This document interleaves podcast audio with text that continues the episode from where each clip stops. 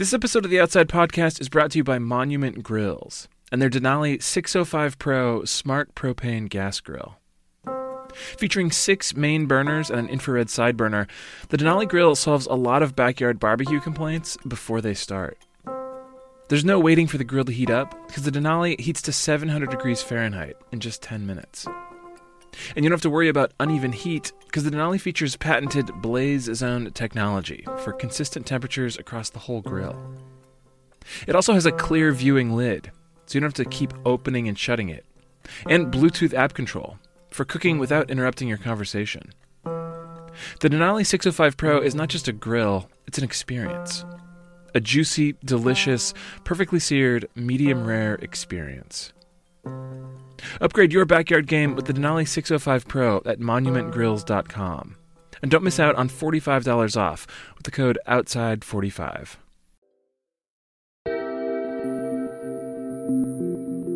From Outside Magazine, this is the Outside Podcast.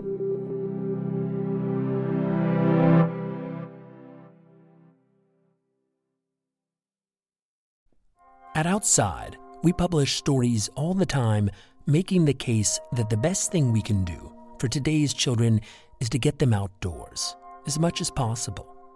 A few years back, we put together a collection of articles that we titled Rewilding the American Child. And what served as a kind of opening manifesto to the stories, we argued that today's kids desperately need the freedom to roam, and that they deserve the chance to take risks and learn to get themselves out of trouble. All that sounds just great in theory, and then a child gets lost and everyone freaks out. But maybe getting lost, really lost, is actually a good thing, even for a little kid. For today's episode, the second installment of our Summer Read series, which has professional voice actors from Audm reading exceptional outside stories, we hear the tale of a little boy named Cody Sheehy who wandered into the unforgiving wilderness of Northeast Oregon. Now, more than three decades later, he swears it was one of the best life lessons he's learned. Please enjoy The Upside of Danger, written by Emma Marris and read by Julia Whelan. Cody Sheehy is standing in a grassy meadow in northeast Oregon, surrounded by dark pines, spruce, and juniper trees. Cody, 39 years old and 6 foot 2, grew up in a ranching family here in remote, rugged Wallowa County. When he was 6 years old, a mere 40 pounds and three and a half feet tall, he got lost in these woods while playing with his older sister during a springtime family picnic. Within a few hours, a search party began looking for him, crisscrossing the Blue Mountains on horseback all night as rain fell and temperatures hovered just above freezing. They never found him. Instead, Cody, who is now a Tucson based documentary filmmaker and sailor, found himself.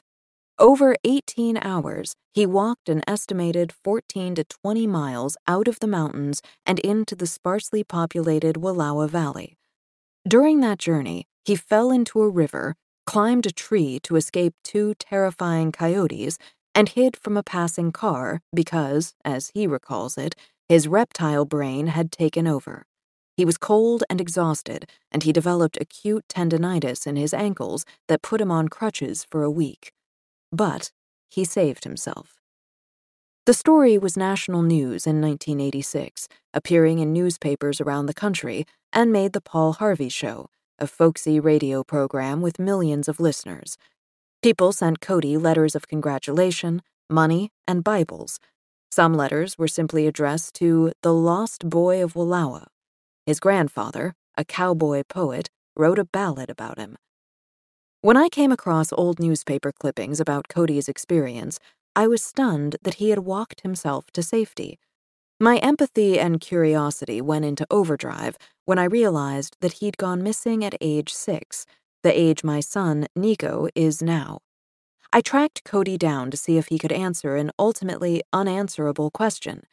Did that dark, long, bone breaking walk make him the person he is today, or merely reveal the inner strength he'd had all along? Cody and I retraced his journey through the woods this summer. We first drove the route with Everett Roberts, who was a member of the search party. Then Cody and I walked a key section with Nico. Although Cody hadn't been back through those particular meadows and forest roads since that night in 1986, he remembered the area in vivid detail and anticipated the location of forks in the road, creeks, and other landmarks. When I fell in, I felt really cold, he says with faraway eyes as we stand at Howard Creek. After that, my feet started to hurt. At a white house sitting all alone in the woods, which he recalls as highly spooky, he's surprised at how pleasant it looks and how close to the road it is. I remember the driveway as way longer, he says. He looks for a tree nearby that he climbed to escape the coyotes. In the dust of the road, he draws a picture of it, one branch sticking out to the side, low down. Cody believes that he was changed by getting lost. Over the course of your life, you push through a lot of physical barriers, he says. As you grow older, your first coach helps you break through barriers, and maybe in the military you learn to push through barriers, or maybe in your first hard job. As a little kid, I had this opportunity to be tested and learn that there really aren't any barriers. I think a lot of people figure that out. They just might not figure it out at six. Even as a child, Cody was a good walker. The Sheehys were cattle ranchers, and he spent a lot of time outdoors. He had hiked in the Wallowa Mountains with his family. He'd even hiked in Inner Mongolia, where his father, Dennis, worked for the International Fund for Agricultural Development, advising local governments on how to manage their land to avoid overgrazing and soil erosion.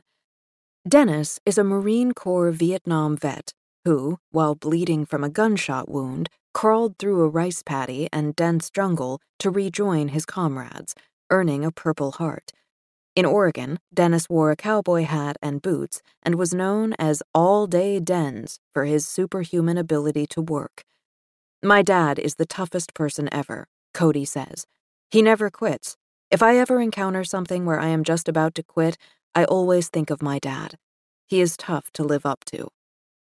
Cody was the kind of kid who played out of sight of adults, who caught crayfish and climbed trees and had to wait for the rare occasion when his family rented a TV and a VCR to have any screen time.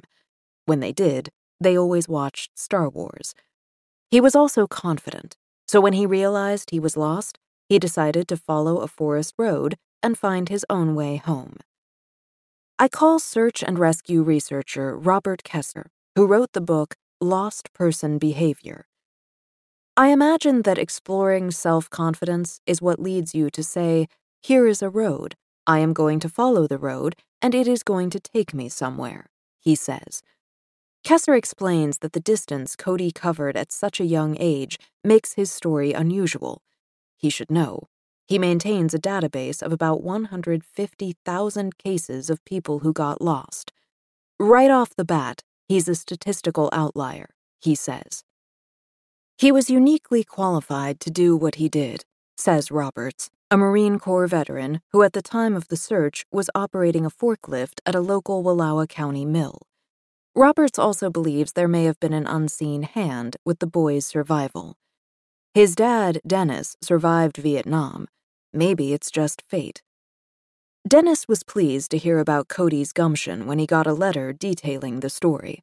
He was in Inner Mongolia at the time, so the frantic searching and worrying was left to Cody's mother, Marcy. But Marcy never blamed herself for being a bad mom, which, let's face it, would be the first accusation to pop up in online comments if this story happened today. She never felt guilty for letting Cody and his sister play on the other side of the meadow from where she and a friend sat around the fire. It's just normal, she says now. Kids go off and play. In my entire childhood, I never felt it was anyone else's fault, Cody says. I felt responsible. I wonder if part of the reason that Cody walked so far was that he saw getting lost as his mistake and therefore saw finding himself as his responsibility. I do remember I was focused on doing something, taking action, Cody says. Apart from the psychological matter of feeling like it was their job to get found, would a modern six year old be physically and psychologically able to do what Cody did? It is always dangerous to make sweeping statements, Koester says. There are probably six year olds who still spend all their time running around and playing outside and looking for crayfish in the creek. The child who just sits in front of a screen isn't going to do as well. Cody got lost during the kind of game that fewer and fewer kids engage in these days explorers. He and his nine year old sister Carrie picked a tree and walked off in a different direction, then returned and shared any interesting finds. The whole point of the game was to be briefly and excitingly alone in the woods. But Cody didn't come back. As the search wore on, his sister became annoyed with him for getting lost and disrupting the family's plans for the evening. She's a rancher now, with kids of her own. I ask her if she was scared for her brother that day back in 1986. No, she says matter of factly. Kids don't get scared. But as a mother, the incident has haunted her, especially when each of her own kids approached age six. Here's how Cody got lost. Heading back to the base tree, he crossed a clearing, plunged through the trees, and expected to see the fire that marked their picnic spot Instead, he saw an unfamiliar meadow. He backtracked to the first clearing, then continued in the opposite direction. Again, he found an unfamiliar meadow. No fire, no family. He circled a while longer, leaving small footprints pointed every which way. Patches of snow still lingered in the low spots of the land, and dried stalks of yarrow and teasel stood out beneath a white sky. It was 2:30 p.m. He was wearing sweatpants, gloves, discount sneakers, and a puffy coat with a hood. This was the moment that Cody made up his mind, the moment that separates his story from so many others. Standing in an unfamiliar meadow, surrounded by silent ponderosa pines, thoroughly lost, Cody saw a dirt road and figured it had to lead somewhere. He decided to pick a direction and follow the road until he got there. By late afternoon, when the search for him got started, he was already miles away. In retrospect, I liked having something to focus on rather than just being panicked and scared and vulnerable, Cody says. It's a lot scarier to be sitting in the woods in the dark, lost, than it is to be in the woods at night, but walking home. Some kids will sit down and stay in one place, says Koester. If you are in the open woods and there is no landmark to follow, then the majority of six year old kids are going to circle. So it wasn't surprising that the search party concentrated its efforts around Deering's Meadow, where Cody was last seen. But lost people also latch on to linear features, like a road, Koester says. Standing in the same meadow today, Cody says, I should have sat down. He's right. Search and rescue experts say that in most situations, it makes sense to stay in one place if you're lost, especially if you're a kid. Chances are good that you're close to where your searchers will start looking, and chances are also good that people will start looking immediately. The National Association for Search and Rescue teaches kids to hug a tree the program was established after a nine year old boy died of hypothermia while lost on Palomar Mountain in California in 1981. Although he didn't know to stay put, Cody was lucky that the path he chose led down. He lived on the floor of Wallowa Valley, with its clear Wallowa River and green landscape of cattle and hay, homeland of Chief Joseph's band of Nez Perce, almost completely encircled by forested mountains like a secret valley in a fairy tale or legend. If he had gotten lost in the steeper Eagle Cap wilderness across the valley, down might have been easier to find. Here, in a rolling section of the Blue Mountains, though, undulating meadows and knolls spread out in every direction. He could only hope that the forest road was taking him out, not farther in. By twilight, some six to nine miles from where he started, Cody came to a fork in the road. He chose the right hand fork and walked down it a while, then had second thoughts. But his small, increasingly sore feet refused to backtrack all the way, so he decided to ford Howard Creek to reach the left hand road. But at the bottom of a steep gully, he slipped. I remember thinking I was going to fall in and thinking I didn't care. And I fell in, Cody says. He soaked his legs and an arm, then hauled himself out of the water, scrambled up the bank, found the road, and kept walking. It was around this time, he recalls, that he realized he wasn't going to get dinner and that his situation was serious. Cody was worried about getting in trouble for getting lost. The sooner he got back to his family, the less trouble he would be in.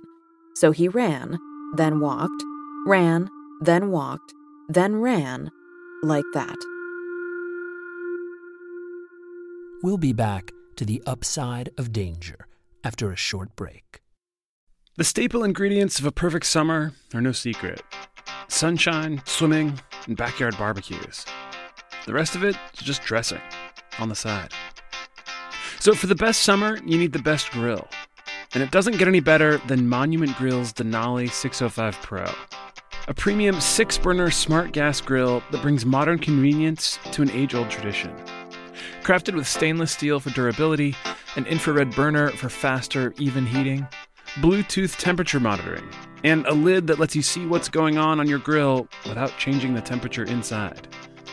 It's a grill that's both sizzle and steak. Whether you're a seasoned grill master or just starting out, it's sure to impress. Your friends will be amazed by the Denali 605 Pro. Use code OUTSIDE45 for an exclusive discount and enjoy fast, free shipping.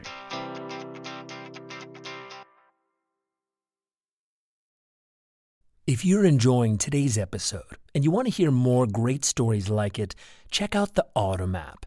Audm curates the very best stories from the world's most respected publications, so you can hear them read aloud by world class narrators and voice talent on your smartphone. From the New York Times to The Atlantic, Rolling Stone to Outside, Audm is how you can experience stories in a whole new way. You can download Audm on the App Store or the Play Store. Visit Audm, that's A U D M, for details. And now, back to the upside of danger. At some point, Cody's thinking changed, he says. He developed tunnel vision. He heard a buzzing in his ears. Any noise, any sound, I hid, he says. He hid from engine noise, maybe more than once, potentially evading his would be rescuers. He just had to keep going. He figured that if he could walk to his house down in the valley and sneak into his bed before the sun rose, he could roll out of bed in time for breakfast and everything would magically be okay. I had a singular mission, he says. Later, as his stomach began to gnaw at him, he revised his plan, adding a stop at his grandfather Tom's place. He imagined that the old cowboy would be awake and reading in his chair. He would give Cody grapes and then Cody would walk the five or so additional miles to his own home and slip into bed. At 7:52, the sun set completely and the stars began to appear.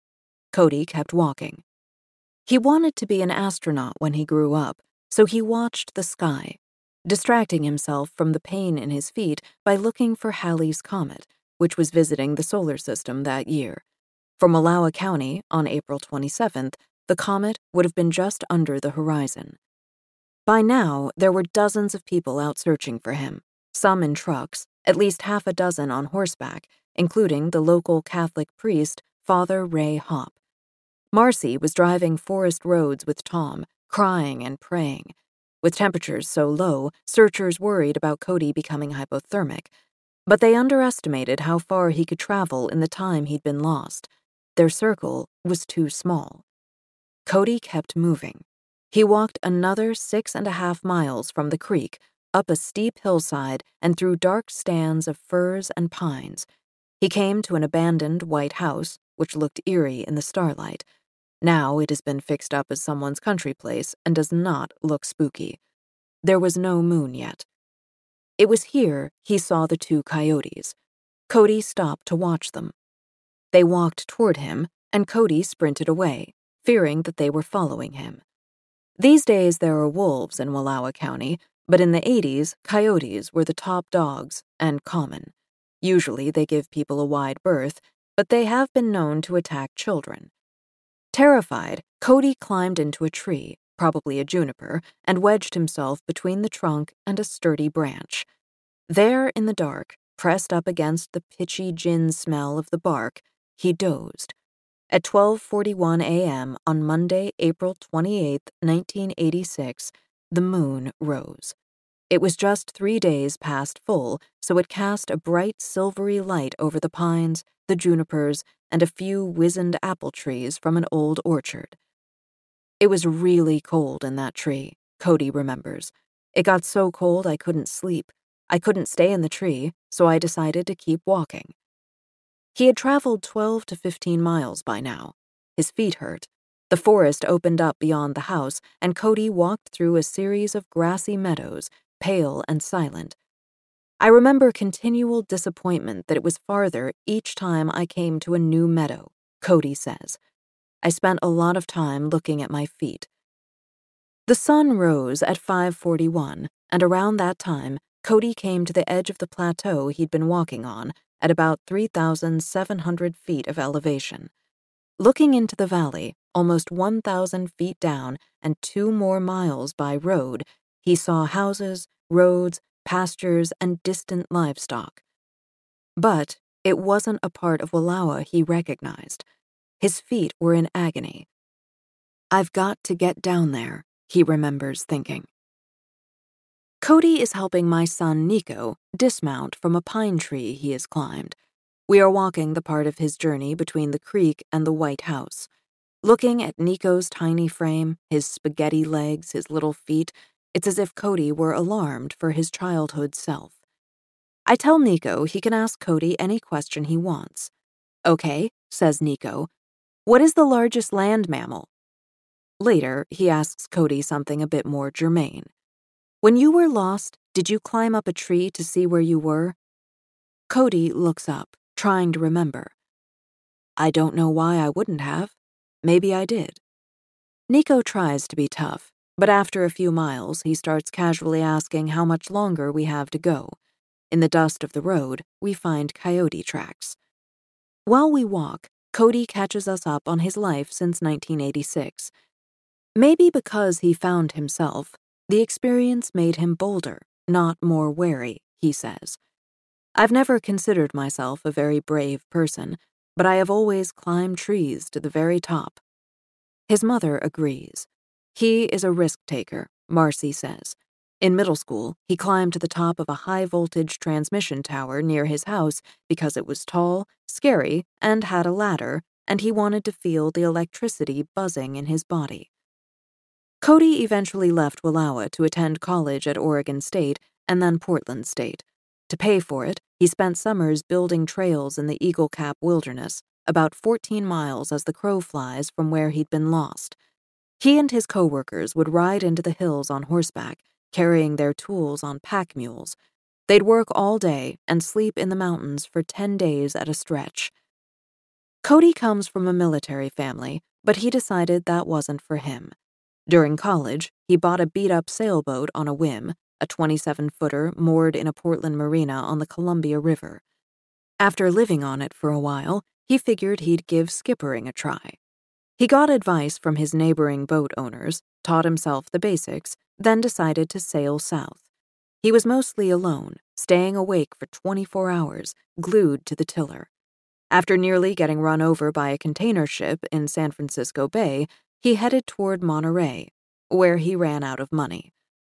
In 2008, Cody scored a broken down 54 foot sailboat for spare change from a Bay Area techie who was selling off his pleasure craft during the financial crash.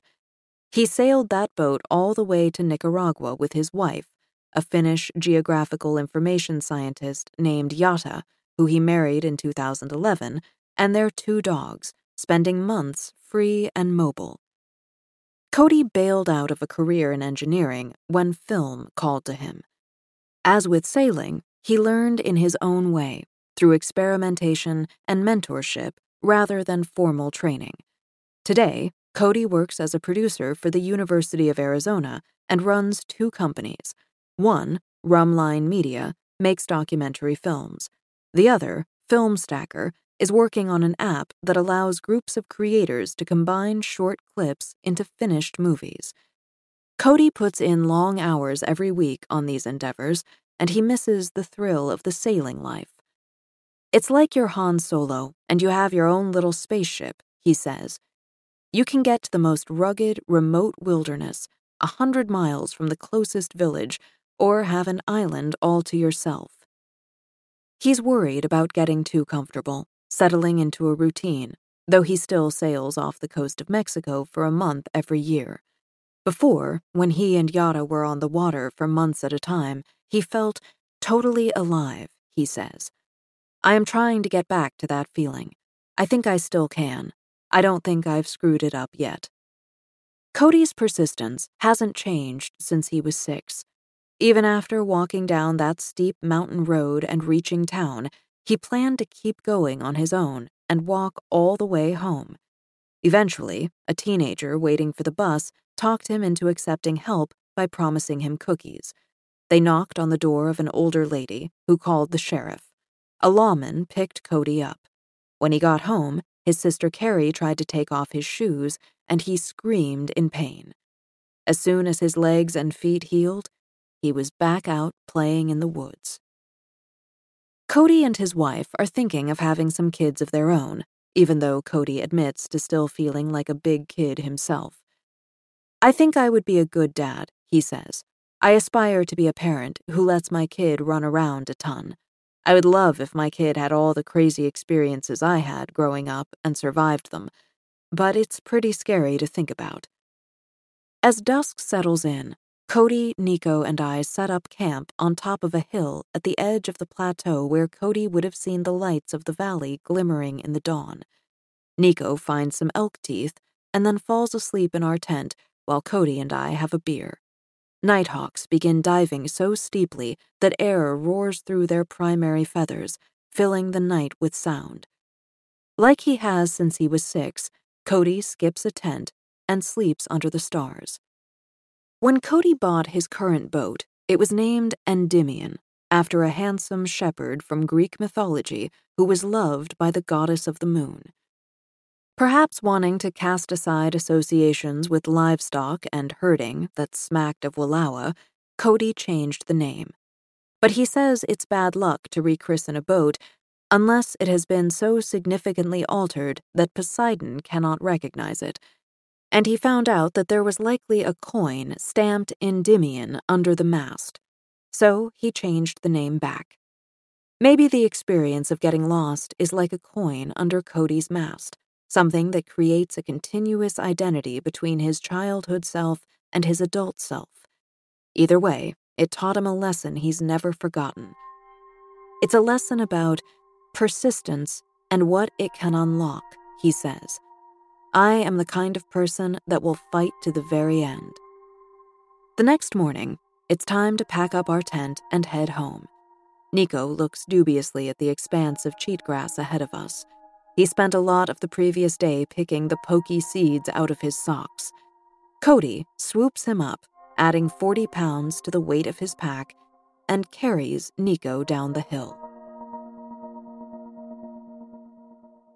That was The Upside of Danger, written by Emma Marris, narrated by Julia Whelan, and produced by Audm. Music by Robbie Carver. We have four more summer reads coming your way.